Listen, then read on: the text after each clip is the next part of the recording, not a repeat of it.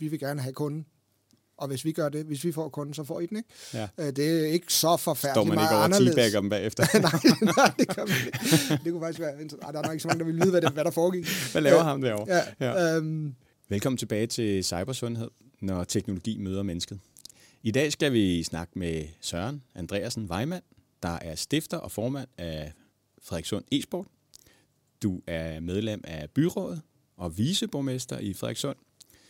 Du har været frivillig fodbold- og håndboldtræner. Du er far til to teenager, der er begge gamer, og du deler deres passion for gaming. Især det nye øh, populære spil Valorant, som måske ikke alle kender. Så øhm, har um, du også har lavet landsdækkende turneringer i. Det kunne også være lidt interessant lige at høre, hvordan foregår det. Du er fritidsforfatter, og så har du en Master of Arts fra Roskilde Universitet. Jeg vil sige, at du er en engageret borger i lokalsamfundet. Velkommen til, Søren. mange tak. Hvad er det, der sådan, øh, fylder i din opmærksomhed og driver dig sådan lige nu? Noget af det, som jeg forsøger at, at, at gøre, både med e-sporten, men også i forbindelse med byrådsarbejdet, det er at finde ikke løsningen, men måske nogle, øh, nogle delløsninger på noget af det, som, øh, som, som gør, at en del af vores unge mennesker i, øh, i Danmark, de øh, ikke mødes så meget, øh, og de øh, ikke trives så godt, ikke øh, har helt de samme fællesskaber, som jeg selv synes, jeg er vokset op med. Ja, ja det der med at være i fodboldklub eller i håndboldklub, det er måske Ja. ikke helt det samme nu, som det har været tidligere. Altså jeg hørte en, en, øh, en arbejdsmarkedsforsker, som fortalte, og uddannelsesforsker, som fortalte, at øh, en af de ting, som vi voksne nogle gange skal huske på mm. i forhold til uddannelsesvalg, det er, at de unge faktisk ikke kommer nær så meget hjem til hinanden, som, øh, som vi selv gjorde. Det kan godt være, at de mødes Mm. øh, på gymnasiet og alle mulige andre steder, men de kommer ikke hjem til hinanden og møder øh, hinandens forældre og finder ud af, at man kan også være tømmer, eller man kan også være sygeplejerske osv., selvom min mor og far er tandlæger begge to, for eksempel. Ja. Øh, det gør de ikke. De møder slet ikke i samme grad forældre med alle mulige forskellige øh, erhvervsbaggrunde. Og hvad betyder det for, for det, du nævner her med Øh, det er bare, jeg, når jeg nævner det, så er det mest et eksempel på, at de der fællesskaber, måden som unge mødes på, ikke er den samme måde, som, som øh, min generation Ja. gjorde. Når du siger det på den måde, så sidder jeg og tænker, så kan det være, at mulighederne i virkeligheden bliver indskrænket mere til, hvad man bliver inspireret af at se på nettet, i stedet for at komme hjem til en far, der står ude i, og laver et eller andet med en sneker eller noget, Ja, for at blive inspireret af det. Ja, det, det er jo altså den der lidt mere personlige indgang til det. Øh, og dels, at der er måske nogle ting, som vi godt i min generation kan synes falder, det kommer sådan helt naturligt, fordi man jo møder forskellige, øh, forskellige øh, forældre, øh, Ja. og når man, når man skal til at træffe sådan nogle uddannelsesvalg. Det er ikke så naturligt nødvendigvis længere. Ikke for alle i hvert fald. For, Nej, nogen, er også- det. for nogen er det selvfølgelig. Altså nu er det jo cybersundhed, ikke? Vi, vi sidder her og snakker mm. om, og der tænker jeg vel også noget som digitalisering nok fylder mere i folks uddannelsesvalg. Det tror jeg også. End det måske har gjort tidligere. Ja. Ja, det gør det. Altså selvfølgelig er der nogle, nogle erhverv, som øh, slet ikke eksisterede, da vi var i den alder. Ja. Øh, rigtig, rigtig mange endda. Og der er mange af dem, som eksisterer i dag, som er markant anderledes. Og mekanikere er også anderledes, ikke? Der var det, man skulle ned i, maskinrummet, skulle jeg til at sige, ned i Ja. motorrummet, ikke? Og nu skal man måske kunne styre en computer, der bliver sat til Ja. ja. med en USB, og så finder den ud af, hvad der er galt med bilen, ja. og så fikser den det for en, ikke? Jo, ja, det er det I- første, man møder, når man, når man kommer ned til mekanikeren lige nu. Det er, det er en, øh, ja, det er nok ikke en iPad, men det ligner lidt. Ja, det der bliver det sat til, til Du til kan bilen. godt sætte din iPad til og, Ja. og telefon til det her. set. Jo, Ja. men du får nogle... Øh, mekanikeren, han skal først finde nogle, nogle fejlkoder og, Ja. og, og sådan noget på en noget mere digital måde end, øh, end i gamle dage. Nu sagde du godt nok det der med budgetter, I sidder i og, og snakker om. Ja. Og det er jo ikke, fordi du skal afsløre noget, men, men hvor meget fylder digitalisering i sådan nogle budgetter? Nu er jeg jo den lokale klimaminister. Jeg er formand for det udvalg, der hedder Klima, Natur og Energi. Ja. Øh, vi har i vores klimahandleplan, har vi faktisk øh, digitalisering som en del af det. Ja. Både i form af øh, hjemmearbejdspladser, mm. så Mhm. folk ikke skal transportere sig selv i samme grad. Vi øh, er en, efter nordsjællandske forhold i hvert fald en forholdsvis stor geografisk kommune. Ikke, Ja. ikke så meget beboermæssigt, men, øh, men geografisk er vi forholdsvis stor. Øhm, og mange arbejder i Københavnsområdet, øh, Ja. hvor der trods alt er en vis afstand fra, fra Frederikssund eller fra Hornsherred.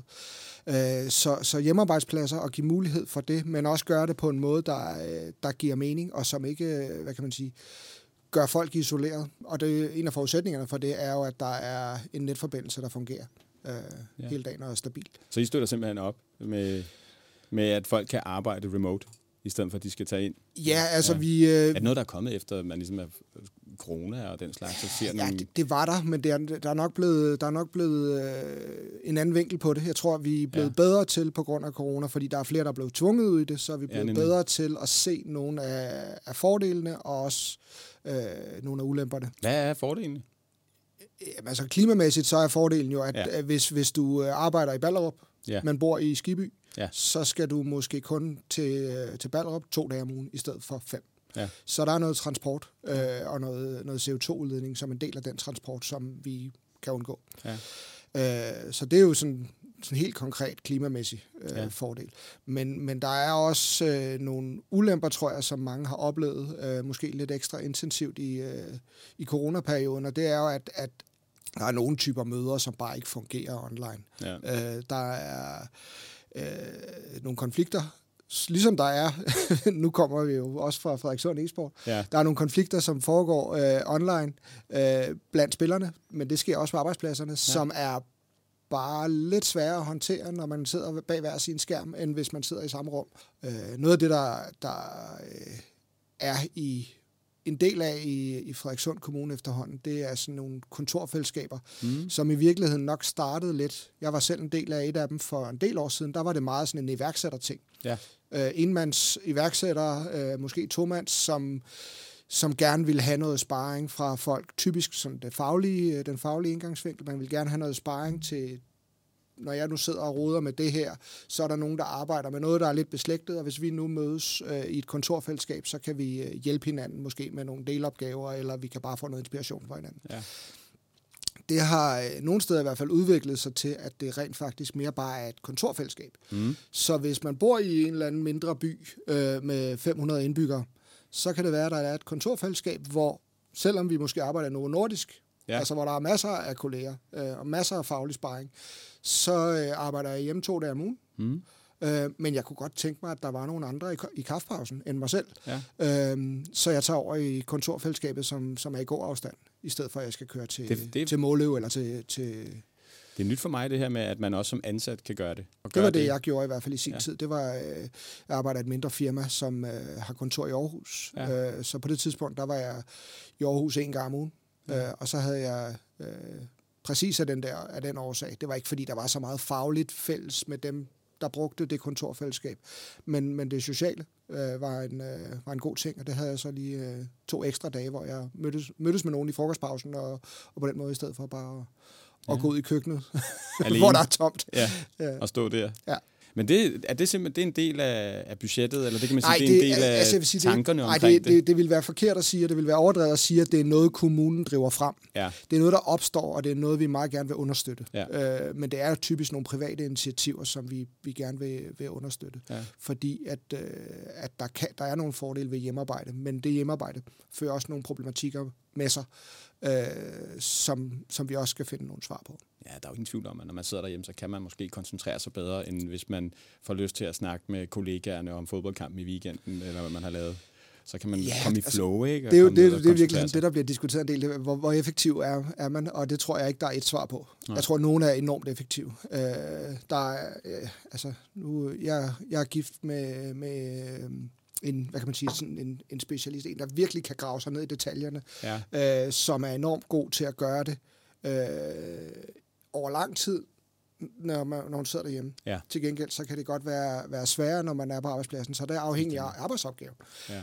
Jeg er, jeg er meget anderledes, så det tror jeg virkelig er personafhængigt. Jeg tror også, der er nogen, der generelt er mere effektive, når de er hjemme, Ja. og der er nogen, der ikke er det. Jeg øh, arbejdede på et tidspunkt for mange år siden i et firma, hvor øh, direktøren fortalte mig efter noget tid, at han meget bevidst havde sat, en, øh, sat kaffemaskinen og sofaen øh, lige uden for hans eget kontor, ja. og døren var altid åben. Og det var, fordi han havde fundet ud af, at det var rent faktisk der, der, øh, der blev sagt enormt, ikke fordi han sådan sad og, og overvågede Nej, nej. men der, der, der var bare enormt mange interessante samtaler, fordi det var nogle gange nogle af de mennesker, som ikke lige ved første tanke Øh, nogle, var, nogle var softwareudviklere, nogle var support osv., osv., som ikke lige ved første tanke hæv fat i hinanden. De mødtes ved kaffemaskinen, så der opstod nogle gange nogle samtaler der, som var ret interessante og, og handlede om ting, som man måske ellers ikke lige havde fanget. Ja, som han måske ikke nødvendigvis lige havde tid til at gå ud selv og spørge dem om, men så opstod de selv der, ikke? og så fik jo, jo. han nys om, hvad der egentlig foregik. Ja, God jo, idé. Ja, og Få en forståelse for, en supportafdeling, der oplever en, en, en, en problematik, som man, når man sidder og designer et stykke software, måske ikke lige havde tænkt på. Det er ikke sikkert, den havde fyldt nok for supportafdelingen til, at den var kommet hele vejen igennem udviklingsprocessen. Øh, men fordi man lige fik nævnt den, så siger softwareudvikleren, det kan vi da godt fikse. Det er vigtigt at mødes for at lave nogle opgaver, og så andre mm. opgaver skal vi lave derhjemme selv. Øh, det, det er godt, at vi har teknologi til at kunne vælge og vrage, hvad der giver mening. Nu er det jo klima, du sidder med, og der derinde måske hører trivsel også øh, på en eller anden måde. Øh. Ja, jeg tror, jeg tror, det er sjældent, vi får defineret den slags med ind. Det, så er det sådan i hvert fald i anden tredje led. Ja. Øh, der, kan, der kan absolut godt være nogle ting. Ikke? Har man mærket kommunalt, at der er nogen, der, nu skal jeg til at sige, taget skade af at skulle sidde derhjemme, eller hvad kan man sige, at, at trivselen har ændret sig i forhold til det ikke at være på arbejdspladsen? Ja, altså, der er ikke nogen tvivl om, at der er vi i vores kommune jo ikke anderledes end alle mulige andre kommuner i Danmark, at, at trivselen blandt unge mennesker er ikke øh, lige så god, som den har været. Nej. Øhm, og det, der tror jeg, at det digitale øh, er der en, en medspiller. Øh, en af de ting, som jeg synes, jeg oplever, det oplever jeg øh, måske ekstra meget i, i, øh, i e-sportforeningen, mm. når jeg mm. snakker med, med de der 12 til 16-17-årige, som nogle gange godt kan have sådan en lidt øh, jeg skulle til at sige naiv, det lyder sådan lidt gammel, gammel klog og bedre vidende. hvis man er vel 12 men, men, så er man vel stadigvæk naiv, altså på en positiv måde også. Ja, ja, ja, øh, det er rigtigt. Der er nogle gange lidt en forestilling om, at den der digitale og mødes med, med vennerne øh, over Discord i løbet ja. af en aften, er en fuldgod erstatning for at mødes i den virkelige verden. Ja. Øh, og ikke altid, øh, det er ikke altid, de er ikke særlig bevidst altid om, hvad det er, man ikke får. Nej. Øh, når man når man mødes på Discord. Så hvad får man på Discord, og hvad får man ikke på Discord? Øh, jamen altså for det første, så får du mange gange i hvert fald ser jeg, at mine, mine egne unger, de har ikke uh, kamera på. De sidder mange gange og spiller et spil, eller snakker om et eller andet. Among Us var sådan et rigtig hyggespil på et ja. tidspunkt. Men selv hvis der er kamera på, så er der jo også grænser for, hvor meget der trænger igennem der. Ikke? Øhm, og, øh, og se hinandens reaktioner på det, de siger. Altså, vi kan jo alle sammen godt fyre et eller andet af, som vi synes var enormt sjovt, og så sidder der en, som ikke lige forstod det som, ja. en, som en joke, eller, eller måske bare lige har været udsat for et eller andet, som gjorde lige præcis den der detalje. Den ja. ramte øh, hårdere, end, øh, end den var tiltænkt. Øh, og den reaktion, der så måtte komme, den ser man jo ikke, Nej. hvis man sidder online. Øh, mange gange så vil, tror jeg, at nogle af de konflikter, der opstår online, de, øh, de ville aldrig opstå, fordi så vil du se, hov, jeg fik sagt et eller andet, han ikke synes var fedt ja. lige der. Og det gælder faktisk både erhvervslivet og det gør det i, også. i gaming. Ikke? Det gør så, det så nogle af de der konflikter grad, ja. der, de, øh, de opstår også nemmere, tror jeg, online ja. på, på arbejdsmarkedet. Ja. Og hvis, hvis konflikten så først er opstået ja. øh, for alvor, øh, og man er blevet uvenner, så er et af de helt store problemer, synes jeg, som vi oplever i e-sporten, det er, at så er det enormt nemt at bare klikke disconnect. Det og så jeg nok ikke oplevet så er du bare væk. Ja. Nej, det har, det har jeg trods alt Den der møde gider ikke være med i klik. Nej, nej, det, Eller bande dem. Så lige at tænke om, om, ud. jeg har oplevet nogle meget ophedede diskussioner, men det tror jeg faktisk heller ikke, Man jeg har Man kan godt smide hinanden ud af de der teamsmøder, jo ikke? Jo. Så det jo. måske være lige flabet nok. Ja, det, det er typisk ikke nogen, der smider nogen ud. Det er som regel dem selv, der hopper ud, ikke? Fordi de siger, jo. det der, det vil jeg bare ikke, det gider jeg bare ikke. Ja, og det gør jo bare, ja. at muligheden for at, for at finde en eller anden, ikke nødvendigvis en løsning, men at, at, at nedtone konflikten, den er væk. Mm. Øhm, og så øh, sker der mange gange det efterfølgende, at så foregår der en hel masse på tekstchatten, som ja. hvis det er et hold, et, et Valorant-hold eller et Counter-Strike-hold, øh, hvor de har siddet fem mennesker, øh, og der er to af dem, der er kommet op og diskuterer. Ja. Den ene af dem, han bliver skide sur og hopper af. Ja. Så foregår der noget på tekst. Ja. På, på direkte beskeder. Ja. Som bliver virkelig, virkelig svært at styre. Fordi du ikke har en stemme på, som vi har her, eller et billede på, som vi også har på her, men det bare bliver ren tekst. Det ved vi ja. jo også, hvis man sms'er eller skriver mails. Ja. Så går alt, altså så er der endnu mere af den der kontakt, hvor vi kan se hinanden i øjnene, der går, går tabt, og man kommer endnu længere væk fra hinanden. Man kender jo altså det der med at få skrevet noget, man ikke skulle have skrevet. Ja. Så jeg tænker, at de godt kan eskalere endnu ja. yderligere ja. I, ja. i forhold til, hvis man sidder og snakker om det. Ikke? Ja. En af de ting, som vi har forsøgt i Frederikssund e-sport, øh, det, var, det er at og sige til, til de hold, det især de mere ambitiøse hold, som gerne vil have deres egen øh, Discord-server til deres øh, eget hold, fordi så kan de have flere kanaler og så videre, og sagt, det er ikke nogen god idé, fordi øh, vi vil gerne have, at det, I snakker om som hold, øh, det foregår inde på klubbens server, sådan så trænere og holdledere kan se, hvad det er, der bliver snakket om. Ja, så i virkeligheden så have en eller anden form for code of conduct, når man er i, øh, i e-sportforening. Burde man også have, det har man også på sin arbejdsplads. Hvordan kommunikerer vi hinanden ja. ordentligt? Ikke? Er det svært at, hånd, altså, at håndhæve de der ting? Øh, Det kan har I smidt nogen ud? Altså, er der nogen, der du ved, bandet, vi, eller I vi har sagt? Har, vi har suspenderet et medlem i, øh, jeg tror det var to måneder, Ja. øh, men det er efterhånden længe siden faktisk. Hvad var årsagen? Øh, det var det, man kalder toxicity i gaming, altså at man, han havde svinet en modstander til i en turnering, og har også havde svinet nogle af medspillerne til under Ja. træning og så videre, og så videre. Øhm, og fået flere advarsler. Ja, Og til sidst, så vil jeg nødt til at sige, de næste to måneder, der må du holde dig væk. ja. Øh, og så håber jeg, at du kommer tilbage. Det, fordi det, altså, det er jo også en af de ting, som vi virkelig skal være meget opmærksom på. Øh, det, er, det er jo børn eller unge mennesker, ja. som er i gang med at lære os lære nogle ting. Ja. Øh, Ja, ja. Udover at de selvfølgelig kan have et temperament, ligesom vi andre, vi, øh, vi kan have det, øh, så er det også nogen, som er i gang med at lære nogle ting. Så, øh, så der skal virkelig meget til, for at døren ikke er åben også, når vi har sat en stor tyk streg under, det der, det var ikke i orden. Øh, at Det er lidt ligesom gule, kort, gule kort og røde kort i fodbold, ikke? og Ja. så karantæne til næste kamp, og sådan Ja. den slags. Ja, og man, at man godt kan få lov at begå en fejl, og man kan også ja. godt få lov at, at komme igen, hvis man, øh, hvis man viser, at man godt er klar over, at det der, det var ikke skide smart. Vi har, jeg tror i Frederikshund e-sport, der vil jeg, uden at have, sådan have talt op konkret, så vil jeg gætte på, at vi har cirka 50% medlemmer, som er nogle af dem, der er vokset op i, øh, i en eller anden form for idrætsforening, øh, siden de var 5-6 år måske, har spillet fodbold eller badminton eller et eller andet, Ja. og kender hele den der foreningsverden. Ja. Øh, og så har vi en anden halvdel, som øh, netop er dem, som det var ikke det, der var interesseret dem. Det har de ikke, øh, det har de ikke øh, været en del af. Øh, så de erfaringer, man får der, øh, dem, har de, øh, dem har de ikke fået. Nej. Og Kan nogle man af mærke dem, forskel på det? no, jamen, nogle af dem, og det er absolut ikke alle, men nogle af dem i den, den sidste gruppe, dem der ikke kender foreningslivet, der er absolut nogle ting, som jeg kan se, øh, de først skal til at lære måske en alder af en 12-14 år, ja. som andre er begyndt i hvert fald at lære allerede øh, før de blev 10.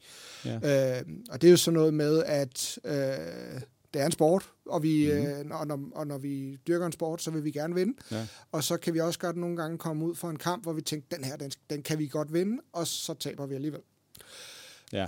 Og øh, hvis du har vokset op med at spille fodbold eller badminton eller et eller andet, så er du godt klar over, at det sker bare jævnligt. Ja. Øh, og så kan du enten sige, øv, Skidt og glemme det, mm. eller også så kan du måske prøve at finde ud af, hvad det var, du gjorde galt, så man kan gøre det lidt bedre næste gang.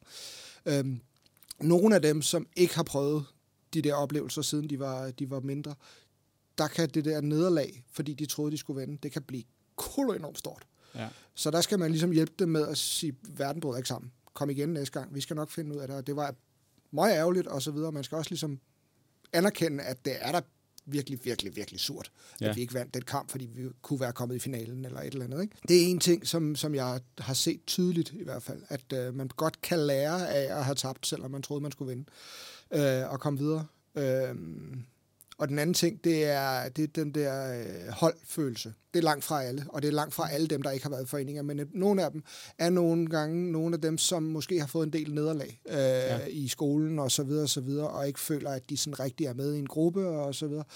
De kan nogle gange godt i starten, indtil vi ligesom får dem lært, blive en lille smule overrasket over, at de andre på holdet, de, øh, de regner med, at jeg er der øh, mm. til træning, at de gerne vil have, at jeg er der. Ja. Øhm, og jeg mangler faktisk. De ærger sig, hvis ikke jeg kunne dukke op. Ja. Øh, det er der nogen, som... som øh, for det første er det jo, hvad kan man sige, lidt en forpligtelse, de skal lære, at hvis du ikke lige kan den dag, så sørg for at give besked og så videre, og så videre. Men det kan også være en enorm positiv ting for nogle af de, øh, de, øh, de unger, som måske er lidt udsatte socialt, øh, at de rent faktisk oplever, at der er nogen, der gerne vil have, at jeg kommer hver Mm. eneste onsdag, og sidder og synes, det er meget ærgerligt, hvis jeg skulle til fødselsdag i stedet for. Ikke? Ja. Øhm, og de er glade for, at jeg kommer. Øh, fordi så, øh, så kan vi det, vi, øh, vi er der for, at- for at gøre sammen. Alle sammen. Det er da to gode, fantastiske ting at Mm. føle, at man er en del af noget, Mm. og man bidrager, og man er savnet. Især hvis man, som du siger, har oplevet de her nederlag på andre tidspunkter i sit liv. Men også at lære det der med, at det er okay at have det der nederlag, og så komme tilbage igen og sige, der er Ja. en kamp i morgen. Ikke? Jo. Jeg lagde Ja. mærke til, øh, min knægt, han spiller, øh, der er to ting, jeg gerne vil sige. Min knægt, han spiller Rocket League. Han sad den anden, den, den skal jeg også lige sige, fordi han var så tæt på, jeg tror, han var ved at vinde. Han kom og sagde til mig, far, jeg var ved at vinde 10.000 øh, dollars online. Mm. Så sagde jeg, hvad har du gang i? Ikke? Ja. Men der er så en, der hedder Musty, der er spiller, øh, som spiller Rocket League, og han har lavet et trick, der hedder en Musty. Han havde lagt ud på nettet, han er vildt kendt øh, inden for Rocket League. Han har lagt ud, at man, øh, man kunne øh, 1v1 mod hinanden, kunne man komme øh, til at spille sammen med ham, mm. og man kunne vinde øh, 10.000 dollars. Og han gik så ind i det her game, og så blev han udtrukket blandt, øh, de havde spillet først, så blev han udtrukket blandt 12 eller 14, der så skulle spille 1 ved 1, og der taber han så 5-4. Mm. Og jeg kunne godt mærke på, om han sådan, der var han sgu lidt nede, ikke? Jo. Så, så snakkede vi om det, for jeg skulle finde ud af, at han, han var sådan lidt irriteret, og så fortalte han så, at han var irriteret. Men igen, så gik der en time eller to, så sad vi og hyggede og, og, og spillede Rocket League på det niveau, som jeg kan finde ud af. Ikke? Ja. Så, øh, så det var, øh, ja, på den tid, der havde han lært at, og hvad kan man sige, øh, ikke at, at fare ud på den måde. Ikke? Jo. Men der kom vi også, han fortalte mig også det der med, jeg tror at måske det er mere i FIFA det her, ikke? men når du spiller, og du har scoret et game, eller scoret et mål i FIFA, så går du ind i øh, og sætter den på pause. Og så sidder ja. du og venter på, at de andre de quitter. Så det er sådan et, et, et, et, et signal, du sender til, nu spiller vi, oh, nu spiller vi to, jeg scorer mod dig. Ja. Så går jeg ud og stiller den i pausen, så venter jeg på, at du går ud af spillet. Ja. Så fordi for ligesom at signalere over for den Jeg anden, jeg, bedre vinder end den dig. her. Ja, ja, så ser jeg ja. drop ud Ja, af spillet. okay. Ikke? Ja, så der er sådan nogle små øh, uskrevne regler. Øh, der er noget, der hedder teabagging, for eksempel. Det findes også i, i andre spil. Ja. Øhm, som er sådan en, en hån. Ja, Når du, har, når du har dræbt en modstander, ja, så går du hen og teabagger. Eller det vil sige, det gør man ikke. Nej. Men, men der er nogen, der gør det. ja. Øh, som er, det er sådan lidt en... en det, det, det, de kan... De, de kan gå ned i knæ, spillerne ja. crouche, som man kalder det. ja. Øhm, og hvis man så gør det hurtigt efter hinanden, så ligner det lidt sådan en, en, en bolle, øh, hvad hedder det, øh, bevægelse. Ikke? Jo. Øhm, så Jo, men sådan lidt- teabagging kender jeg godt udtrykket for. Det er ligesom Ja. at dyppe noget ned i vandet. Ja, Og det er nok ikke te i det, det her sammenhæng. Nej, det er det Øh, ikke. Ja. Det er det samme, man gør i... Øh, det gør man også i øh, Fortnite. Så stiller man Ja. sig over, så danser man på folk. Ja. Jeg tror, det er den samme, når ja, man har det er dræbt lidt, dem. Ja, Ikke? Så står man der. øh, jo, men det er sådan en ting, som det, altså, det har ikke nogen effekt overhovedet Nej. i spillet, men det er, det er bare sådan en hånlig, en Ja. hånlig ting at gøre, så derfor så, så, øh, så fortæller vi i hvert fald alle vores spillere, at det gør man ikke. No teabagging. Nej, ingenting. Nej. Det er godt. Er der andre? så er der jo, hvad kan man sige, det man kalder trolling, øh, hvis man... Det kan, altså nu, nu det, nu, nogle af de her ting, det er lidt afhængigt af, om man spiller et hold mod ja. et andet hold, eller om man spiller øh, bare selv går ind, i, øh, går ind i spillet online og kommer ja. På et tilfældigt, tilfældigt hold med. Ja. med tilfældige modstandere. Men, men trolling, hvis du spiller hold mod hold, det kan jo for eksempel være sådan noget som, øh, hvis du fører stort og næsten har afgjort kampen, øh, så begynder du at købe nogle våben, som øh, ikke er optimale. Øh, Der er blandt andet sådan en, øh, i Valorant, en, det man kalder en Odin, eller der hedder en Odin, som er sådan et maskingevær, der bare skyder enormt mange kugler meget, meget hurtigt. Det er også et af de dyreste våben. Ja. Øhm, og det er sådan et våben, som har ry for at være, hvad kan man sige, low skill. Du behøver ikke kunne ret meget for at kunne bruge det. Mm. Øhm, Du spammer bare. Ja, ja, du spammer ikke det, bare. man kalder ja. det? Jo, jo, du spammer jo. bare, og du kan, du kan wallbange øh, stort set hvad som helst med sådan en. Ikke? Øhm, Jo. Hvad er wallbang? Så. at skyde igennem en mur, og så Okay, ramme modstanderen. modstand. Altså, der er Ja. forskel på, hvor, om, hvor, afhængig af hvilket våben du har, Ja. om de kugler, du skyder, kan trænge igennem en væg. Ja. Øh, og øh, det kan være sådan en ting. Hvis, hvis hele holdet køber Odin, for eksempel. Det er sådan lidt en... Ja, vi har vundet den her, og det kan også godt være, at det her det ikke var det smarteste at gøre, men vi skal nok vinde den alligevel. Ikke? Det er lidt ligesom øh, at tage kniven frem i Counter-Strike. Ja, så er der knife. Ja, Ja, ja også så knife. Det er fuldstændig det samme. Det findes også i Valorant. Ja. Øh, at du i stedet for at prøve at skyde modstanderen, øh, for at få den største sikkerhed for, at du vinder runden, så prøver du at gå hen og slå dem ihjel med en kniv. Ikke? Og det er sådan noget af det, vi også forsøger lidt på. Det er, det er ikke altid nemt, men vi forsøger på i, øh, i Frederikssund e-sport at fortælle ungerne. En ting er, at de ikke selv skal, skal løbe rundt ud på nettet og lave sådan nogle ting, når ja. de spiller derhjemmefra. Øh, så øh, også prøve at fortælle dem, hvordan kan du reagere, hvis der er andre, der gør det. Ja. Øhm, det kan også selvfølgelig være i voice-chatten, øhm, hvis folk begynder at sidde og svine holdkammerater til, når du spiller med tilfældige mennesker. Hvordan, hvad er det smart at gøre, hvis, øh, hvis øh, du ikke gider at høre på? Hvordan slipper du nemmest muligt af med sådan nogen? ja. Øhm, jeg plejer, skriver af med de toxic øh, personer? ja, Ja, jeg, jeg, jeg plejer et, et råd, øh, som, som virker ikke på alle, men på en del, det er, husk lige, at når de gør det der, når der er en eller anden, der sidder og sviner, sviner til og taler øh, grimt til medspillerne, det de øh, er ude på mest af alt, det er at få opmærksomhed. Ja. Så jo mindre opmærksomhed du giver dem, og jo mere opmærksomhed du giver alle de andre, dem der, dem der godt kan finde ud af at tale ordentligt til hinanden, jo hurtigere holder det op. Ja. Øhm, fordi det er, den, det er den opmærksomhed, de vil have, ja, som regel. Ikke? Jo. Øhm, det er ikke sjovt at sidde og svine nogen ting hvis, til, hvis du ikke får nogen reaktion på det, uanset hvor øh, dårlig humør du er i, skulle til at sige. Ja, altså det, det er utroligt så meget. Jeg sidder og relaterer det stadigvæk til det virkelige liv og også til erhvervslivet. Fordi det foregår jo også mellem linjerne i teamsmøder. Altså der er jo nogle af de der ting, hvor man sidder og tænker, ja. okay, altså hvorfor, øh, hvorfor af med kameraet lige nu, ikke? Øh, eller sådan, jeg kommer lidt for sent til møde, eller sådan. Der er sådan nogle små signalværdier i de ting, der sker, og hvordan håndterer man det? Og i virkeligheden i sådan en e-sport-forening, som, som du er formand for, der får de jo nogle, altså jeg mener, at man får nogle værktøjer, som, som, som forældre måske ikke kan give en, og man ikke er uddannet, man bliver ikke uddannet i det i skolen. Man har ikke en, altså lad os kalde det digital dannelse, ja. eller nogle, øh, nogle værktøjer til, hvordan man egentlig skal opføre sig online i forhold til et, hvis konflikter, og to, hvis man taber eller ikke kan løse en opgave, det kan jo være som, eller for fællesskabet. Mm. Hvis du skal relatere det lidt til, til, til i hvert fald mit, mit erhverv, ja. øhm, jeg arbejder i en softwarevirksomhed, øh, hvor vi kommer ud og møder kunder. Men vi, øh, vi, laver, vi laver software og kommer også nogle, til nogle konferencer, hvor vi selvfølgelig ja. også møder øh, øh, nogle af, af dem, som vi er op imod, ja. og kunderne skal vælge øh, noget software. Ikke? Jo. Øh, og det er måske i virkeligheden ikke så anderledes end, øh, end, end, end et Valorant-hold, der kommer ud og spiller en turnering, mm. øh, mod et andet Valorant-hold vi er ligesom inde i den samme verden, og vi arbejder ja. egentlig lidt sammen, øh, hen mod det samme mål. Rammerne er de samme, ikke? Ja, rammerne ja. er nogenlunde de samme. Ja, det kan godt være, at vi kan, vi kan noget lidt forskelligt, ja. øh, og vi konkurrerer. Ja. Hvordan gør man det på en måde, som, øh, som øh, selvfølgelig er respektfuld over for hinanden, samtidig med, at det er okay, at vi også øh, konkurrerer mod hinanden. Ikke? Øh, altså, vi vil gerne have kunden og hvis vi gør det, hvis vi får kunden, så får I den, ikke? Ja. Øh, det er ikke så forfærdeligt Står man ikke over anderledes. dem bagefter? nej, nej, det gør man ikke. Det kunne faktisk være... Ej, der er nok ikke så mange, der vil vide, hvad, det, hvad der foregik. Hvad laver ja, ham derovre? Ja, ja. Øhm, Ja, det kan være, jeg skal prøve det. Jeg skal snart til San Diego, tror jeg, øh, Næste til en konference ja. derovre. Vinder en eller anden ja. kunde ja. fra dem, der står på den anden side. Sådan et stort udbud. Så er der ja. fælles teabag. Ja. Jeg har faktisk en gammel kollega, som er rykket over til Adobe. Det kan være, skal, han kommer sikkert der. Det kan være, jeg skal prøve.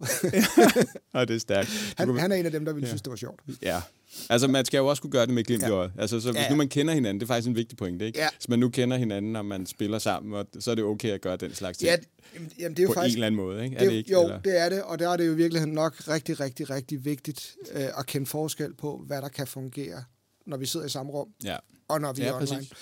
Øhm, det er i hvert fald en ting, jeg har prøvet at fortælle nogle af, nogle af ungerne en gang imellem, når de der konflikter opstår. For rigtig tit så opstår de jo faktisk ved, at der er nogen, der siger noget, som de synes var sjovt. Ja, nemlig. Og de er helt sikre på, at det synes alle de andre også var sjovt. Ja. Øh, og så sidder der bare en, som enten bare misforstod det, eller har haft en dårlig dag, eller et eller andet, men af den ene eller anden grund troede, at det var mål, rettet ikke mod os alle sammen på holdet, men mod ham specifikt, mm. og det var ikke sjovt. Og de der misforståelser, eller hvad kan man sige, kommunikation, der bare ikke er knivskarp, ja. øhm, det opstår så meget nemmere, ja. øh, når man ikke sidder sammen. Øh, og hvis det opstår, når man sidder sammen, så opdager man det mange gange lige med det samme. Ja, fordi hvis man fyrer sådan en joke af i ja. plenum, og man kigger ja. på en, og man siger det hen mod den, så ved den person, der sad derovre, at det ikke var rettet mod dem, selvom de sådan lige deroppe, og var den rettet mod mig? Det var den jo ikke, den var rettet det. Og det kan man jo se på blikket. Det kan du se på det. blikket, det se øh, og ham, der har sagt det, han kan se reaktionen. Ja. Reaktionen på Discord, ja. hvis ikke du har kamera på det, eller det er det måske i virkeligheden, uanset om der er kamera på eller ej, den vil jo nogle gange måske bare være, at ham der, han klapper fuldstændig i, i de næste tre minutter. Ja og ham, der så har sagt et eller andet, der, ramte, der trådte ham over tæerne på en eller anden måde, han er ikke klar over, at det er derfor, han klapper i. Man kan jo ryge ned ad en vej, hvor det er, det her det går helt galt, og folk bliver, øh, hvis man ligesom skulle tage det ned af den tanke, hvor man siger, jamen det er ikke bare, at de lige tiger stille i, i, i tre minutter, det er, at de melder sig ud, de får det, det dårligt. Ja, og, altså det er sådan en det kan være, det startskud til ja, et eller andet, det kan det øh, en eller anden nu skal jeg til at sige noget, øh, noget skadeligt, noget mentalt øh, utrivsel, ikke? Jo, jo, øhm. altså hvis, hvis, hvis det sker en gang, så, så går det nok. Ja. Men, men hvis han oplever, at det sker tre gange i træk til tre træninger, så er det lige slet, slet ikke sjovt længere. Og så kan det godt begynde at sætte sig, og, og altså, der skal vi gamle også nogle gange huske, at vores selvfølelse og, og så videre, den er, den er udviklet på en helt anden måde, end den er, når man er, er 12 eller 14 og virkelig er ved at finde ud af, hvem er jeg, og øh, og hvad er det, andre godt kan lide ved mig. Ja, Det kan, det, det, det kan ramme enormt hårdt på sådan noget, der er ved at blive bygget op. Ikke? jo, det kan. Hvad tænker man i budget i forhold til skoler, og det her med at få det til at fungere digitalt online kontra Ja. at være i skolen? Det må være nogle af de samme problematikker, der måske eksisterer der. Øh, altså den diskussion, som har været lige i øjeblikket, øh, den har egentlig ikke specifikt været op hos os Nej. i Frederikssund Kommune, men, men den har været landspolitisk, eller den er landspolitisk lige nu. Det er jo diskussionen om, man skal, man skal have et forbud mod eksempelvis mobiltelefoner. Ikke? Ja, Øhm, og øh, så der, så der er nogle der er nogle diskussioner. Jeg synes ikke, de... Øh, altså, nu sidder jeg ikke i skole, vores skoleudvalg i Frederikssund Kommune, så jeg ved ikke, hvilke diskussioner de har Nej. internt der. Øh, det er jo sådan, at man... Du har et byråd og, og et økonomiudvalg, som sådan tager, tager stilling til de overordnede, men de er sådan helt der, hvor du kommer ned i materien ja, i det kommunale politiske system. Det foregår ude i nogle fagudvalg, ja. hvor man hvor det ikke er alle, der sidder i alle udvalg. Jeg sidder i tre udvalg eksempelvis ud af, jeg tror, vi har syv i alt. ja. Øhm, min egen sådan personlige holdning er, at vi skal virkelig, virkelig passe på med at tro, at alt sådan noget skal være en politisk beslutning. Øhm, jeg er langt høj grad fortaler for, at skolerne øh, træffer beslutningen ja. om, om skolen skal være fu- fuldstændig mobilfri, og hvis den skal være det, hvordan skal det så foregå og sådan noget. Øh, det tror jeg, de er langt bedre til, end vi er Det tror i et byråd. Ja. Øhm, Man kan måske godt få nogle øh, overordnede politiske retningslinjer, ikke? jo. Men øh, lige Vi kan godt sende et signal om, at, øh, at vi i byrådet ser gerne, at mobiltelefoner kommer til at spille en langt mindre rolle i skoletiden, og også i frikvartererne for eksempel. Ja. Øh, men men øh, jeg vil til enhver tid synes, at det er smartest, at det er skolerne selv, der finder ud af, hvordan skal det så fungere. Ja. Øh, Ja, så man og- kan... Ja, undskyld. Und, nej, jamen også, at der måske også kan være nogle elever på en, på en skole. Altså, sko- vores skoler er jo forskellige i form af, at nogen har øh, fra første til, til 9. og andre har kun indskoling osv. osv. At der er helt klart nogle lokale forhold på de enkelte skoler, som ikke er de samme. Øh, så en, en sådan en, øh, en beslutning oppefra, der gælder alle, den, den, den tror jeg ikke vil, øh, vil øh, føre noget godt med sig. Ja, jeg, altså, jeg vil meget gerne være med til at sende signal om, at vi gerne så, at mobiltelefoner så vidt muligt øh, slet ikke var til stede i skoletiden. Ja. Men, men helt konkret, hvordan det skulle, øh, det skulle praktiseres, det, det, det vil jeg helst ikke begynde Nej, at stikke det er direktiver ud om. også sindssygt svært altså, at gå ned i. Ja, nu bliver jeg nødt til at sige, at du har jo taget keyboard med. Nå, ja. Og der var en, der var en pointe med at tage Ja, det, det, jeg har taget keyboard med, og det er ikke fordi, det her keyboard er specielt interessant. Ja, Nu fortalte du så mig en historie om historikken bag, men- Ja, ja. men det, jeg, det er mest effekten, jeg har set. Uh, der er mange gamere, som stiller deres keyboard, når de spiller. De har musen i den ene hånd, og så har de keyboardet, bruger de keyboardet i den, i den anden. Ja, Stiller det enten meget skråt, ja. i forhold til, øh, hvad kan man sige, bordkanten. Nogle stiller det faktisk decideret øh, vinkelret Ja. på bordkanten, så, øh, så man sådan har albuen pegende væk fra sig.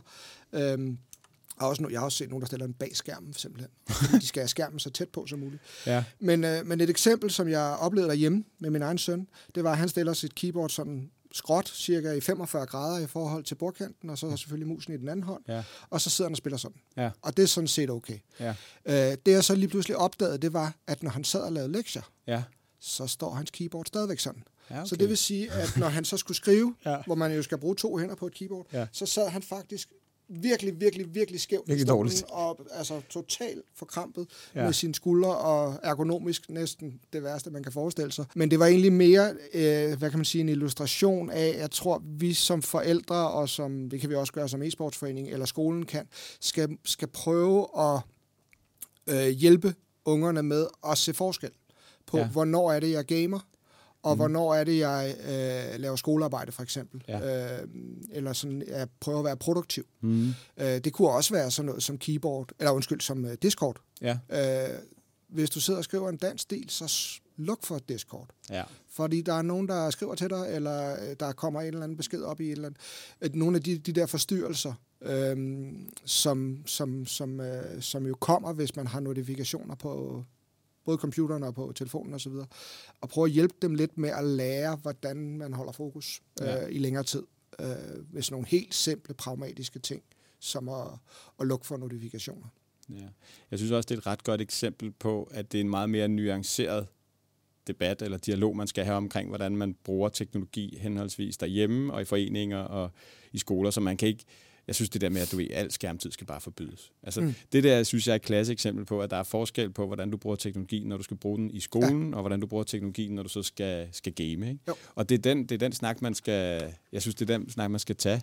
Og igen, det kan man jo ikke så på politisk plan sige, jamen alle keyboards skal stå skråt, eller skal stå lige. Det, altså, Nej, det kommer nej, jo an på nej. situation. Ja. Altså, det var bare et dårligt eksempel, Ja, ja. Ikke? Men, men et godt eksempel på, at øh, det kommer an på situation. Hvorfor har man ikke taget Discord ind i skolerne? Var sådan helt det, det, øh, kan, min egen søn, han, øh, han gik på en skole på et tidspunkt, sådan en helt nystartet skole, hvor Ja. de ikke havde en masse, de havde ikke Aula og alle de der, øh, hvad hedder det, forældreintra Ja. tidligere.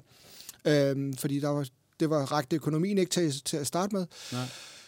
Øh, og de havde øh, så heller ikke fået rigtig fået nået at få en, en anden ting i stand. Hmm. Så øh, da læreren han lige pludselig stod med et problem, og han skulle melde nogle ting ud og så videre, så videre, så var det da ungerne selv, der sørgede for, at de fik en Discord-gruppe. Så startede han Så, Discord. så, ja, ja, øh, så det blev faktisk brugt i starten, indtil de sådan fik nogle andre systemer i, i, i stand. ja. Men øh, Indtil der kom nogen fra ja. Centralt hold og sagde, husk nu at efterleve GDPR og tjek lige op på, hvordan Discord gemmer deres data og ja. alle de der ting. ja. Det, den vej skal vi ikke ned af. Men jeg skulle bare lige høre øh, din indgangsvinkel til det. Jeg ved godt, hvorfor man ikke bruger det. Det er jo, Men det Microsoft er et kæmpestort ja. Ja. øh, værktøj øh, i Danmark, ikke? og så er der lidt bedre Men det er et meget godt eksempel på, at ungerne faktisk kan overføre nogle af Ja. de ting, de bruger fra, fra øh, jeg ved ikke, om, det, om man kan kalde Discord for decideret gaming, for det bliver også brugt på mange andre måder. Ja. Men det, bliver, det er meget centralt i gaming i hvert fald, at de kan overføre nogle af de, øh, de værktøjer til en anden verden også. Ikke? Nå, men vi er jo en verden, hvor børn godt ja. Ja. kan lære forældre noget, eller voksne noget, Ja. lære noget lige nu, ikke? Det er faktisk derfor, jeg tager den her med. Ja, Fordi det her, det er, det er jeg, har også, jeg havde den også med, da vi startede øh, Frederikssund e-sport. ja, Det her, det er min, øh, mit aller, aller første bekendtskab med gaming. ja. Øh, Hvad er det? et bip-bip-spil, som jeg fik i julegave af mine forældre. Åh, nu gætter jeg lidt. Jeg kan ikke huske præcis, hvornår, men jeg tror, jeg vil gætte på, at det har været omkring 1980. Jeg skulle til at sige, det har været lige omkring ja. Ja. 80'erne, start Øh, 80'erne. Der er to knapper. Der er faktisk to game mode på det her. Ja. men, men der er to knapper. Du kan gå til højre, eller du kan gå til venstre. Ja, Og så er der tre fiskestænger. Så Ja. kommer der nogle fisk op, og så sker der om at fange de der fisk ved at gå hen til den rigtige fiskestang. ja. Og så er der... Virker det stadig, eller? Ja, jeg tror ikke, der er batteri på lige nu, Nej. men det sidste, jeg skiftede batteri, der virkede det. Ja. Og så, øh, og så er der også den svære game mode, hvor der kommer en krabbe, som man skal undgå nogle gange. Ja, okay. Men det, det er jo ligesom, det, er det, det, det, det, er det, jeg er vokset op med, ikke? Jo. Øhm, og når jeg nævner det, så er det jo fordi, at det var jo ren underholdning. Øh, og jeg ved ikke, jeg har i hvert fald svært ved at gennemskue, at jeg skulle via det her, sådan for alvor have lært nogle ting, jeg kunne bruge senere. Øh, Ja. Men, men, Ja, men hvis, du, øh, hvis du sætter et hold sammen og spiller Counter-Strike, eller Valorant, eller Overwatch, øh, så er der altså for mig at se i hvert fald nogle ting, som ungerne øh, lærer strategisk. Øh, også noget holdmæssigt selvfølgelig, det har vi allerede været inde på. Men der er også noget strategisk, øh, som, som, som jeg tror, de kan lære rigtig, rigtig meget af. Altså det er jo efterhånden mange år siden, at, øh, at vi hørte, at, øh, at gamere var populære som flyveledere til flyvelederuddannelsen. Øh, fordi de faktisk er i stand til at overskue enormt mange informationer og reagere på dem øh, hurtigt. Det er de simpelthen trænet til, fra de begynder at spille øh, nogle af de spil. Men en af de ting, som man for eksempel i Counter-Strike eller Valorant eller, øh, eller mange andre spil øh, gør, det er jo, at du prøver at aflæse din modstander. Øh, du lægger en plan øh, for, hvad vi skal gøre. Du prøver at eksekvere den plan. Du, du lærer også at adapte, hvis modstanderen begynder at reagere på din plan. Øh, og, øh, og når du bliver trængt op i en krog, og modstanderen har luret alt, hvad du gør, så, øh, så er du nødt til at gå til en plan B. Øh, måske have forberedt en plan B.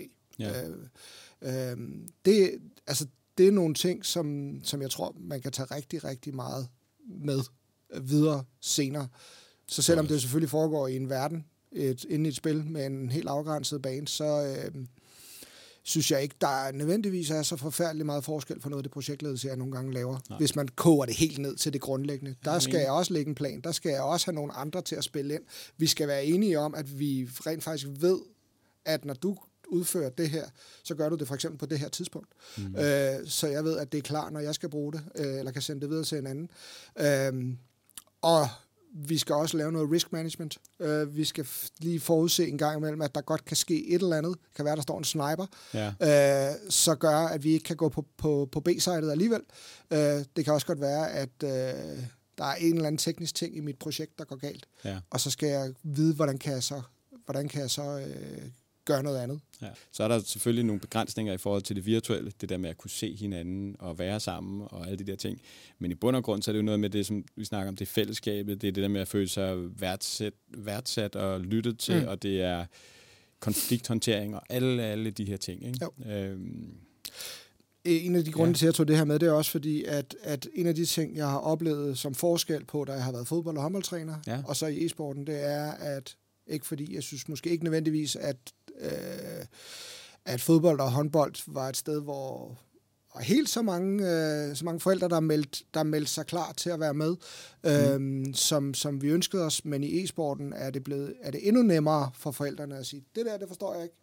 Men jeg vil ønske, der var flere forældre, som forsøgte at forstå, hvad spillene går ud på. ja. Øh, først og fremmest helt basalt for at finde ud af, forstå, hvad det er, der foregår, hvad det er, der optager dine egne børn. Ja. Øh, og kunne snakke med dem om det. Men jeg tror faktisk, at når vi er nået frem til, og det er uanset om det er bredde niveau eller om det er elite niveau, når vi er nået frem til nogen, der spiller på et hold, hvor de øver sig i at gøre noget, øh, og forsøger at vinde en, en turnering, en bredde turnering, eller bare nogle kampe i en turnering, så tror jeg faktisk, at mange forældre vil opdage nogle værdier i det. Ja. Øh, som er lige så meget en værdi som det, som fodboldspillerne lærer på et fodboldhold. Hvis ikke man selv har gået til fodbold, så har man nok set en fodboldkamp, og øh, det kan godt være, at man ikke er helt styr på detaljerne i offside-reglen, men man kan godt finde ud af, hvad der foregår i en fodboldkamp. Ja. Det kan du ikke nødvendigvis i en Valorant-kamp eller en. Fortnite-kamp, øh, hvis ikke du har, har, altså, har set det før. Øhm, og så er det også selvfølgelig fordi, at meget af det foregår online. Øh, Ja. og, når, og, så, og så husk på, når du har en, øh, en teenager, der sidder derhjemme Mm. mm. med et headset på. Hvis, det er ikke sikkert, at de har været med nede i klubben og set dem sidde sammen, men når de sidder øh, med et headset på derhjemme, øh, og ikke rigtig forstår det, der foregår på skærmen, Ja. og ikke kan høre det, alle de andre fortæller, alle det, de- alle det holdkammeraterne siger, alt det, vi snakker Ja, ja, om undervejs, andet end det, som måske ens eget barn siger, så er det jo måske kun 10% af det, som dit barn oplever, som du rent faktisk kan se. ja. Der er ikke en kommentator. Nej, det, der, øh, det, er, det er der jo så nogle gange, men der skal vi nok højt op før vi, øh, i niveauerne, før der for alvor kommer kommentator på. Ja. Øh, vi, har snakket, vi har ikke rigtig lykkes med det endnu, øh, at få, få det gennemført, men vi, det er stadigvæk en del af, af noget af det, jeg gerne vil, det er at prøve at få inviteret forældrene ned i klubben. Ja. Øh, vi spiller, alle vores hold spiller i UC-ligaen, som er sådan en bredde turnering. Øh, UC-ligaen, hvad er det? jamen, det er sådan en bredde turnering. Øh, Altså inden for e-sport? for e-sport, ja. Okay. Øh, de har turneringer både i Fortnite og Counter-Strike og Valorant. Og, øh, Er det det, der svarer til sådan serie 1 i fodbold? Eller Ja, kunne man gå Nå, men ind det er jo netop ikke en serie, fordi vi, det, det er så vidt muligt, så længe der er hold nok i hvert fald, er det jo niveaudelt. Fuldstændig ja. ligesom når, en, når du spiller U12 fodbold, Ja. så er der også række 1, 2 og 3, Ja. så man kan spille nogle kampe, der er så jævnbyrdige som muligt, ikke? Jo. Øh, og alle får noget ud af det. Øh, det er lidt det, der er konceptet. Ja. Så det er fuldstændig tilsvarende. Øhm, men at få inviteret nogle af forældrene ned øh, og se de kampe. Fortæl ja. dem lidt om, hvad der sker. Sidde nede i klubben og kigge på, vi har en stor skærm. Altså, så, Ja. hvad, er det, der, hvad er det, der foregår? Øh, en anden idé kunne også være at invitere dem ned en gang per sæson, eller to gange måske, og, og sige, nu er, det, nu er det mor eller far, der skal komme ned i klubben, øh, Mhm. og øh, dit barn skal også komme med, men de skal coache dig i at spille. Ah, ja. Øh, sådan så de får en, og det er jo ikke fordi, de skal, de skal nødvendigvis synes, det er enormt sjovt at spille, det er slet ikke det, der er pointen. De skal bare have en forståelse for, hvad det er, der foregår i de spil, Ja. så de kan snakke med deres unger om det.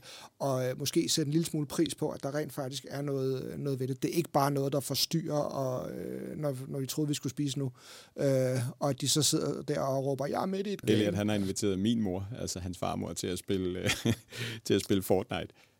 Altså, hun, hun sidder med en finger og trykker ja, på hver ja, tast, ikke? Så de var helt færdige at grine. Ja. Jeg sad faktisk lige og tænkte på det med turneringer. Nu har du ja. Arrangeret nogle øh, turneringer på, ja. Med Valorant. Altså, nu siger du at invitere øh, forældre og hvem der nu er ned. Altså, sådan en stadion-lignende ting kunne man måske... Det var jo nemmere. Altså, du tager ned og ser din knæks spille fodbold. Så. Ja. står du på sidelinjen øh, og forhåbentlig opfører dig ordentligt. Ja. jeg ikke råber og skriger af dem. Øh, men det kan du også gøre til håndbold. Men det, det, åh, muligheden for det, når man laver øh, live-turneringer med, med e-sport, ja. At de kan komme ned og se det, stå i en arena eller være omkring ja. det, øh, det kunne da også være en mulighed. Det, det kunne det absolut. er noget, du Øh, tænkte i de turneringer, du arrangerer? Øh, jamen, altså, vi, jeg arbejder lige nu, og nu vil jeg ikke love noget, Nej. øh, fordi der kan jo gå mange ting galt, når man forsøger at planlægge sådan noget, men vi arbejder lige nu faktisk på at lave en, øh, et dansk Valorant LAN øh, Ja. i Frederikssund. Ja. Øhm, og det er over en weekend, hvor du har øh, en gymnastiksal, Ja. øh, hvor vi alle, både breddespillere og, og forhåbentlig også de bedste hold i Danmark, Ja. kommer, spiller indledende turnering, og så ligger der øh, i god afstand, 100 meter derfra, ligger der noget, der hedder Elværket i, øh, i Frederikssund. Er det ikke noget musik?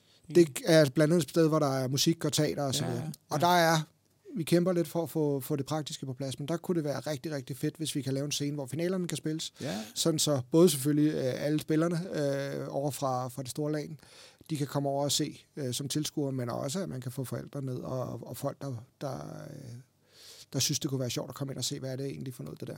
Ja, i virkeligheden kunne man også gøre det online. Altså man behøver måske, altså, jeg ved godt, at det er selvfølgelig noget andet at dukke op og være der, og hjælpe med at sælge pølser og øh, udlevere t-shirts ja. og få folk til at, det hele til at fungere. Men man kunne måske også godt tilbyde, at folk kunne, altså forældre kunne følge med online. Se ja. Kampen online, ja. Ligesom de sidder derhjemme i tv og ser det. Jeg Det er jo sådan en være- mulighed, der ikke kunne- er der i... Ja, men jeg kunne godt være lidt bange for, at øh, det er svært at fastholde interessen, hvis de bare sidder derhjemme. Det tror jeg, du er ret i. Ja, så skal de i hvert fald have, så skal de have haft introduktionen, så de allerede forstår lidt, hvad der foregår. Er virkelig interessant at tænke på, hvis man bruger 6-8 timer om dagen på at game som barn, øh, hvor meget, hvor lidt man så som forældre kender til det. Ja. Altså det er, ja, Og jeg tror, jeg tror faktisk ja. ikke, at jeg tror, de fleste børn i hvert fald, ja, nu ved jeg ikke, hvis de bliver 16 eller 17, men hvis de er 12, så tror jeg, at de fleste børn i bund og grund, hvis man gør det på den rigtige måde, vil synes, ej, det er egentlig fedt, at mor og far gerne vil vide, hvad det handler om. helt vildt, Og øh, selvfølgelig. kan forstå, hvad jeg siger, når jeg fortæller, at jeg lige spillede et game, og jeg rankede op. Ikke? Jo. Øh, hvad, Fejre hvad det. er. Ja. Ja, det, det, det gør jeg sammen med Elliot. Han er, fra, han er på vej op i Champ, tror jeg det er, i Mm. Rocket League. Det er sådan rimelig, det er lige under uh, Grand Champ, og så er der så SSL, som er den højeste, ikke? hvor Ja. det er de gode. Er sindssygt, hvad han går op i det. Og jeg sidder derinde, er du på vej op? Nej, nu er jeg lige røget ned, fordi jeg spillede sammen med en af dem, som ikke... Så jeg skulle ud og finde en, der er bedre, ja. Ja. så jeg kan... Han går faktisk og leder efter nogen, der ligesom kunne få ham op på et højere niveau. Ja. Det må vi ud og finde ud af. Ja. Vi har snakket en time. Øh, det er ret vildt, synes jeg, egentlig, at vi har været nede af den her e-sport så længe. Vi, øh, vi har også en anden snak, som jeg synes, vi lige skal runde, fordi der er selvfølgelig e-sport, som vi øh, har været godt nede i, og så har vi snakket, op, oprindeligt snakket vi lidt om erhvervslivet, men vi, det med skolerne der, og jeg ved, at øh, det, er- det er nyt, men øh, der er jo nogle gode muligheder med det her, ikke kun i e-sport, men der er jo også noget i forhold til skoler. Jeg Ja. ved, at, øh, at I lokalt derude igen øh, er i gang med noget ja. i forhold til samarbejdet mellem skoler og foreninger, og også øh, det, der hedder STU Ja. og, og foreningerne. Yes. Og øh, altså, det kunne måske være en, nogle af de gode ting og nogle løsninger fremad, som kunne hjælpe og gøre noget godt for børn og unge. Det tror jeg. Øhm, altså det vi helt konkret er i gang med, øh, og som vi starter i næste uge med 10. klassecentret øh, og med STU, som er særligt tilrettelagt ungdomsuddannelse. Ja. Øhm, det er i første omgang små skridt, øhm, samarbejde. Ja. Og i første omgang så handler det mest om, at vi, øh, vi har, har et samarbejde, hvor de kan bruge vores lokaler og vores udstyr til nogle af deres hold. Altså Ja. vores hold foregår altid om eftermiddagen, så det vil sige, at lokalerne står tomme hele formiddagen. Mm. Så det er ikke meget mere kompliceret, end at de kan bruge vores, øh, vores lokaler. Ja. Øh, vi har hjulpet 10. klassecentret med at finde en Counter-Strike-træner, som kan i dagtimerne og, og sådan nogle ting. Øhm, og, og selvfølgelig kommer jeg kommer ned første gang øh, og lige hjælper dem med at finde rundt og så videre. Men, men det er ikke fordi, vi, vi, vi slår det ikke stort op, øh, fordi Nej. vi er en forening, der er drevet af frivillige, så vi vil helst ikke prøve at sætte nogle, øh, nogle voldsomt store projekter i gang, som vi Nej. ikke er sikre på, at vi kan følge til dørs. Øhm, så i første omgang, så, er- så er det det, det handler om. Øh, Hvorfor tror du, at... Øh, hvad er værdien? Hvorfor har STU, altså det her særligt tilrettelagte uddannelse, hvad kan de se? Hvorfor er de rettet ud til jer? Hvad er det for en værdi, de kan se Jamen i, det, det er, øh, STU er jo mange gange nogle elever, som virkelig er i en lidt udsat position. Det er nogle ja. elever, som ikke, øh, altså som, som for at kunne komme igennem en ungdomsuddannelse, skal have den håndholdt Ja. og tilrettelagt. Øh, så det er nogle ret sårbare unge. Ja. Øh, men mange af dem er jo interesseret i gaming i forvejen. Ja. Øh, så det er en, en, øh, en måde at ligesom øh, få dem aktiveret med nogle ting, som vi ved, de har lyst til i forvejen. Og så er det klart, så de pædagoger, som, som arbejder på STU, de vil øh, naturligvis gerne fylde nogle ting ind undervejs. Man kan man sige, bruge det lidt til at, øh, til at få nogle, nogle pædagogiske øh, greb ind også. Ja. Øh, altså jeg synes, jeg har oplevet, ikke, ikke lige nøjagtigt med, med de øh, elever, fordi de kommer først her i, i de kommende uger, men med nogle elever, som, som øh, eller nogle af vores egne medlemmer, som måske har ikke har været så meget fra nogen, der, der måske har været en lille smule udsat i forvejen. Ja. Det der med at komme ned og sidde foran en computer og lave noget sammen, nogle gange er lidt nemmere, end hvis vi skal sætte os rundt om et bord og kigge hinanden direkte i øjnene. Ja. Øh, det er en af fordelene ved Discord, tror jeg, ved nogle af dem, som måske socialt har lidt sværere ved at få tingene til at hænge sammen. Øh, at, at man, man er, det er ikke så meget in your face, Nej. når vi, øh, når vi er sammen om et spil. Vi snakker på Discord, og når vi så ligesom har lært hinanden at kende på den der lidt blødere måde, Ja. end ved at sidde og kigge hinanden direkte i øjnene, så kan det andet måske. Så har, så har vi taget et skridt øh, i retning af, at vi måske bedre kan, kan, kan løse nogle af de udfordringer, der måtte være socialt, hvis det er det, man har. Ja. Og det tror jeg måske godt, de i S2. Nu spekulerer jeg lidt, at det er noget af det, de vil bruge det til, men det er ret, nu kender jeg en af, en af pædagogerne ret godt. Jeg er ret sikker på, at det er noget i den retning, de gerne vil tage nogle små skridt, som er overskuelige for de unge, der, øh, der har nogle af de udfordringer. Så de, øh, så de får en succes, hver gang de tager et lille skridt. Ikke? Er det samme historie for øh, 10. klassecentret? Ja, 10. klassecentret er faktisk en lidt anden historie, øh, fordi det er, der har vi i hvad kan man sige, Frederikssund Kommune nok været lidt for gode, i hvert fald i mine øjne, til at opfylde det, der var regeringens mål for nogle år siden. Det var i virkeligheden, at så mange som muligt skulle direkte videre på en ungdomsuddannelse. Så, så 10. klassecenteret var, var, blev, var fokuseret meget på nogen, der virkelig har brug for øh, et fagligt løft af den ene eller art, før de er klar til en 10. klasses uddannelse. Ja. Det har resulteret i, at vores 10. klasses øh, center faktisk har fået lidt et ry for at være, altså dem, der bare ikke rigtig har besluttet sig endnu. Måske Ja. fagligt godt er med, men bare lige gerne vil have et ekstra år, før de finder ud af, hvilken retning de skal gå i. Ja.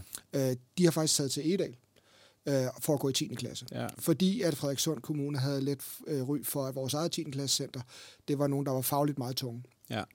Og vi vil gerne kunne hjælpe begge grupper Ja. øh, i vores egen kommune. Så derfor er det sådan en større omstrukturering, øh, hvor man forsøger at gøre 10. klasse mere aktivt, Ja. øh, eller attraktivt, øh, for, for alle de unge, som har brug for både faglig løft, men også nogen, der måske bare lige har brug for at finde ud af, hvilken retning de skal i, Ja. øh, inden de, de vælger. Øhm, Og hvad kan de så bruge øh, e-sport? Jamen, det, det, er jo, det er jo sådan et, et forsøg på ligesom at møde, øh, gøre det attraktivt selvfølgelig, men også at møde, tage udgangspunkt i nogle af de ting, som interesserer øh, de unge i forvejen. Ja. Øhm, og det er egentlig også lidt sådan, sådan, jeg har det med e-sporten. Jeg tror, vi forældre skal nogle gange passe lidt på med, at vi ikke kommer til at forsøge at udnytte e-sporten til at ville en hel masse andre ting. Altså, ja. Øh, jeg er fuldstændig med på, at man kan lære rigtig mange ting, og vi har allerede snakket om mange ting, både socialt øh, og også noget strategisk og noget, øh, nogle, nogle forskellige ting, man kan lære med e-sporten. ja. Men, men hvis vi får det til at fylde for meget, og ikke bare tager udgangspunkt i, at det er skide sjovt, Ja. øh, og at det er en sport ligesom fodbold, øh, hvor det, det, der er fokus, det er, at vi skal blive bedre til at spille fodbold. Altså, ja. Ja. vi, skal ikke blive, vi, skal, vi kommer ikke til fodbold for at blive bedre socialt. Nej. Det kommer måske med, Mm. men, men, men det er ikke det, der, det vi er der for. Øh, det, der tror jeg, det, samme, det er lidt det samme, og det er også det 10. klasserne prøver at tage, tage udgangspunkt i. Det er, at det er det der, der, er- der er det sjove, og så kommer der noget, noget med, øh, og man kan lære nogle ting via det. Ja. Jeg skal bare lige huske, at det skal stadigvæk være, være gamingen, der er attraktionen. Ja, det er lidt sjovt. Jeg kan ikke lade Så være med at bare bruger det som et middel. Du ved, man laver en aftale med en lokal svømmeforening, fordi man skal Ja. ned og have det sjovt med at svømme. Så det gør skolen, så nu skal vi ned og svømme, så vi ja. laver en aftale med, med svømmehallen, og så gør vi det. Eller man har idræt, og man spiller fodbold, og man har de der fag, så man har svømning, man har idræt. Nu har man også e-sport, mm. som værende der, hvor man har det sjovt med det. Ja. Og det er det, det er lavet til Jo. i 10. klasse. Ja. Det kunne jeg sagtens se, at det ligesom bliver sådan en valgfag, eller et eller andet, hvor man siger, nu ryger vi den vej, og så øh, kommer det ind under huden på en eller anden måde. Men fordi det er sjovt, og fordi man har lyst til det. Ja. Og så kan man måske bruge det som, øh, som en et, et springbræt videre til noget andet, der kan inspirere en til noget. Ja. Men ikke, man skal ikke puste det, jeg er helt med. Men Nej, bare lade det være men- sådan et valgfag. Men det er faktisk også, synes jeg, lidt et udtryk for, at nogle af de faggrupper, som ved allermest om den udvikling, som, som vi jo godt kan se, at der er noget positivt i e-sporten også. Øhm, altså pædagogerne og, øh, og skolelærerne. De faggrupper, nu har jeg, jeg, jeg har faktisk lige været til et, øh, til et møde med, med Bubel, øh, Ja. alle pædagogerne i Frederikssund Kommune, hvor vi har siddet og snakket om, og, og det, det slår mig hver gang, jeg er til de der møder, øh, at altså, hvor, hvor metodisk de rent faktisk går frem, når de er i SFO'en, de pædagoger. Ja. Ikke? Jo. Øhm, og, altså, det er ikke tilfældigt, altså, hvad de gør Nej. med, med de forskellige øh, børn. Øh, så de ved virkelig, hvad de, hvad de gør, når de, øh, når de arbejder på nogle af de ting, som vi andre også gerne ser. Og den faggruppe, altså både pædagogerne, men også skolelærerne, begynder jo rent faktisk at kunne se, at e-sporten øh, eller gaming, Ja. nu kan man altid diskutere, i hvilken grad man skal skille de to ting ad, Ja. men at det rent faktisk kan nogle ting. At det kan nogle, nogle, nogle ting, som giver mening for dem, der virkelig forstår de pædagogiske værktøjer og de da- didaktiske værktøjer. Ikke? Jo. Øhm, og det tror jeg, altså det er, det er måske det, som vi andre vi har sådan gået og håbet lidt på lang tid, at alle forstod. Øhm, men det, øh, og det er jo altså, det er et stort skridt, synes jeg egentlig, Ja. at, at sige, at dem, at kunne se, at dem, der, øh, dem, der virkelig forstår metoderne, de øh, kan se det også. E-sport og gaming, det fylder mere og mere. Ja, ja, Og og, jeg- det, øh, og, det, og det, det, det kan levere nogle ting. Det kan absolut ikke levere alt. Der er masser af ting, som det ikke kan, og der er også masser af ting, som det, hvor det skubber i en retning, som vi skal være forsigtige med, Ja. ja. øh, eller i hvert fald styre, øh, så det ikke, ikke kører i, i grøften. Men det kan også nogle ting, som, øh, som øh, kan hjælpe vores børn og unge, øh, og i hele taget også vores samfund frem, fremover. Ja.